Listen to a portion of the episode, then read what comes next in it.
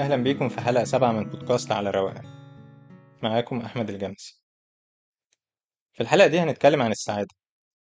الحقيقة إن السعادة من المواضيع اللي ممكن تطرح من زوايا كتير والآراء فيها متباينة إلى حد كبير. وفي كلام كتير ممكن تحس إنه يا إما مثالي بزيادة أو نظري ومش بنبقى عارفين نطبقه إزاي على أرض الواقع أو بتلاقيه متشائم جدا وبيبص لأي كلام عن السعادة بنظرة ساخرة بمبدأ مفيش فايدة ما تحاولوش. عشان كده وأنا بحضر للحلقة دي كنت مهتم أوي أشوف حاجة لها أساس علمي عشان تبقى المصداقية أعلى والمستمع ما يحسش إنه شغل تنمية بشرية. ولو إنه بقى فيه اتجاه شوية إننا نصنف أي حاجة مش عاجبانا إنها شغل تنمية بشرية. في دراسة مشهورة جدا عملتها جامعة هارفارد اسمها مشروع هارفارد للسعادة أو Harvard Happiness Project. الدراسة اتعملت بداية من سنة 1938 على 724 شخص من بداية عمر المراهقة والدراسة مستمرة حتى يومنا هذا. العينة كانت من مجموعتين ابتدوا كدراستين منفصلتين وبعدين تم ضمهم على بعض في وقت ما. المجموعة الأولى كانت من طلبة في جامعة هارفارد كان منهم مثلا الرئيس الراحل جون إف كينيدي والتانية كانت من شباب صغيرين ساكنين في مناطق فقيرة في بoston خلال ال 85 سنة اللي فاتت الباحثين كانوا باستمرار بيجمعوا معلومات عن كل فرد في المجموعتين ويسألوهم كل سنتين أسئلة بخصوص حياتهم وصحتهم النفسية والعاطفية في محاولة للوصول إلى أسباب سعادة أو تعاسة كل فرد منهم. كمان كانوا بيشوفوا تقاريرهم الطبية وبيعملوا انترفيوز لأعضاء من أسرهم. في حوالي 60 شخص من العينة الأصلية آه لسه على قيد الحياة وعمرهم دلوقتي حوالي 90 سنة. وتم كمان دلوقتي ضم ما يقرب من 2000 شخص للدراسة كلهم من أبناء المجموعة دي وزوجاتهم لأن الدراسة في الأول كانت كلها من الرجال فقط. الميزة كمان دلوقتي إن أساليب البحث تطورت جدا مقارنة بسنة 38 وبقى في مثلا MRI بيتعمل على المخ ده غير إن في بعض الأشخاص تبرعوا بمخهم قبل ما يموتوا ففي حوالي 30 مخ بيندرسوا من طاقم الدراسة الباحثين لقوا إيه بقى؟ لقوا إن أهم سبب للسعادة عند الناس دي كانت العلاقات الإنسانية الجيدة هنا الفكرة ما كانتش إنك متجوز أو مرتبط ولا سنجل ولا عندك أصدقاء كتير ولا قليلين وإنما كان العامل الأساسي هو مستوى جودة وعمق العلاقات دي. يعني ممكن يبقى عندك أصدقاء ومعارف كتير وتكون مرتبط ومع ذلك تشعر بالوحدة لو ما فيش علاقة فيهم عميقة بما يكفي. الباحثين وجدوا إن الوحدة بتقلل من قدرة الإنسان على التعامل مع التوتر أو الاسترس ويبقى له تأثير سلبي على الصحة النفسية وكمان الصحة الجسدية. الأشخاص اللي بيحسوا بالوحدة عادة بيكونوا أكثر عرضة إنهم يلجأوا لعادات أو سلوكيات غير صحية للتعامل مع التوتر زي التدخين أو الإفراط في الأكل أو الحلويات أو الكحوليات مثلا. الميزة في الدراسة دي إنها الوحيدة من نوعها اللي مستمرة بقالها عشرات السنين وبتدرس حياة المجموعة اللي في العينة على مدار حياتهم كلها. في موضوع الوحدة ده في دراسة تانية كانت اتعملت بس هي أصغر بكتير من من الدراسة اللي اتكلمنا عنها. سنة 2020 في جامعة نيويورك عن علاقة الشعور بالوحدة بالتغيرات اللي بتحصل في المخ.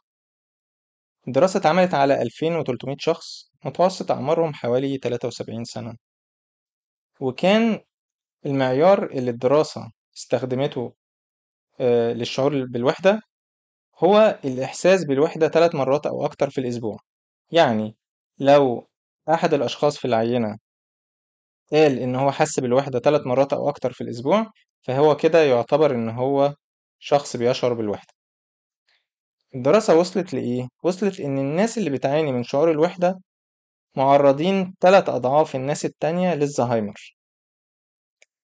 عشان نتخيل إحنا بنقعد وقت قد إيه مع الناس اللي بنحبهم مقارنة بالحاجات التانية زي مثلا التلفزيون أو ال social media خليني أضرب لك مثال. تخيل لو لك صديق مقرب بتقابله خلينا نقول مرة في الأسبوع لمدة مثلا خمس ساعات.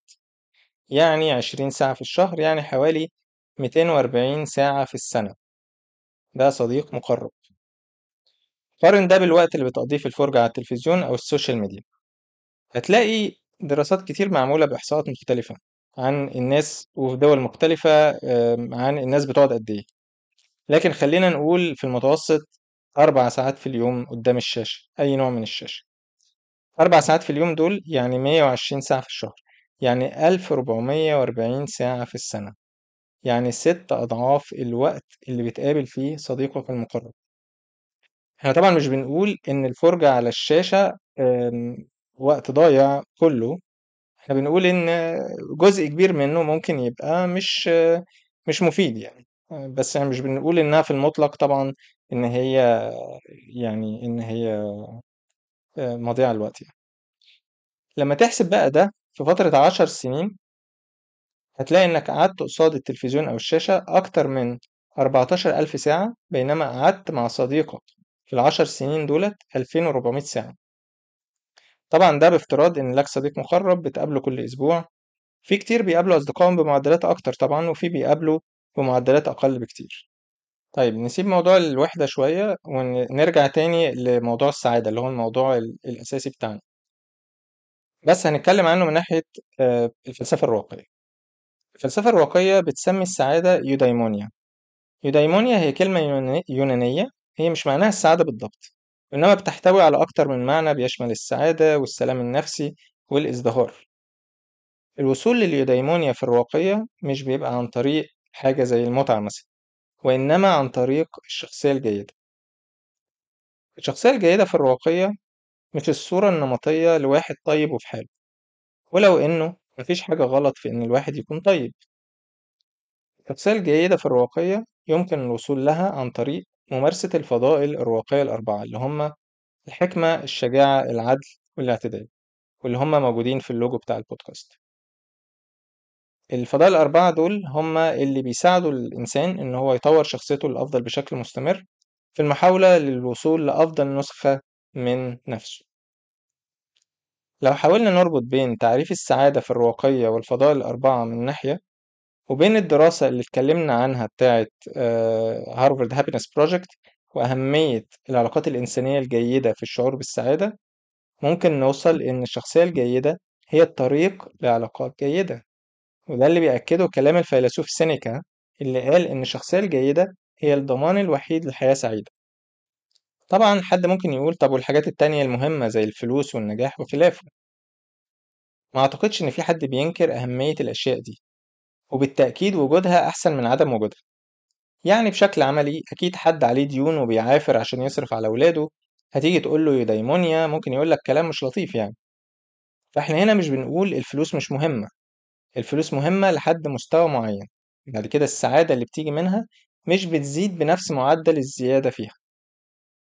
وعموما برضو الشخصية الجيدة ولو إنها مش بتوعد بتحسن حالتك المادية لكن في العموم فرصتك أفضل في تحسن جوانب كتير من حياتك كل ما شخصيتك تكون أفضل. الوصول للشخصية الجيدة كمان بيحتاج التدريب على التحكم في المشاعر الغير صحية زي الغضب والتوتر والحقد أو الحسد. من ضمن الأفكار اللي بتسبب ضرر على الشخصية وبالتالي بتؤدي للتعاسة هي المقارنة المستمرة بالآخرين اللي بنشوفهم أكثر نجاحًا. المقارنة ممكن تسرق منك كل لحظة سعادة وتقلل من أي إنجاز بتعمله. من المهم في رأيي إننا نحط في الاعتبار إن كل واحد له رحلته الخاصة. وهنا في توازن أعتقد ضروري إن الإنسان يعمله. من ناحية محتاج يعذر نفسه على إخفاقاته ويستوعب إن أخطائه السابقة هي نتاج لقراراته السابقة واللي كانت انعكاس لشخصيته القديمة واللي جزء كبير منها هو أصلا نتاج ظروف اجتماعية وجينية محكومين بيها وبالتالي كان صعب جدا يتصرف بشكل مخالف لطبيعته. ومن ناحية تانية الإنسان محتاج كمان يتحمل المسؤولية بشكل كامل عن الوضع اللي هو فيه اللي مضايقه. وبدل من إلقاء اللوم على الآخرين حتى لو فعلا في ناس ظلمته وكان لها دور مؤذي في حياته إنه يتحرك وكل يوم يعمل تحسن بسيط هيتراكم مع الوقت ويبتدي يبان. زي ما بتبتدي تروح الجيم مثلا. لو عمرك ما لعبت قبل كده ممكن تلاقي نفسك أول شهر مفيش أي فرق ملحوظ. ولو قارنت نفسك بصاحبك اللي بيلعب PlayStation ومش بيتمرن مش هتحس بفرق. لكن الفرق في الحقيقة بيتكون وبيتراكم مع كل يوم. بتضغط فيه على نفسك وتروح حتى لو مكسل أو محبط. وفي لحظة ما هتبص في المراية وهتبتدي تحس إنه في اختلاف. شكرا لكل من سمع الحلقة وانتظرونا في الحلقة القادمة.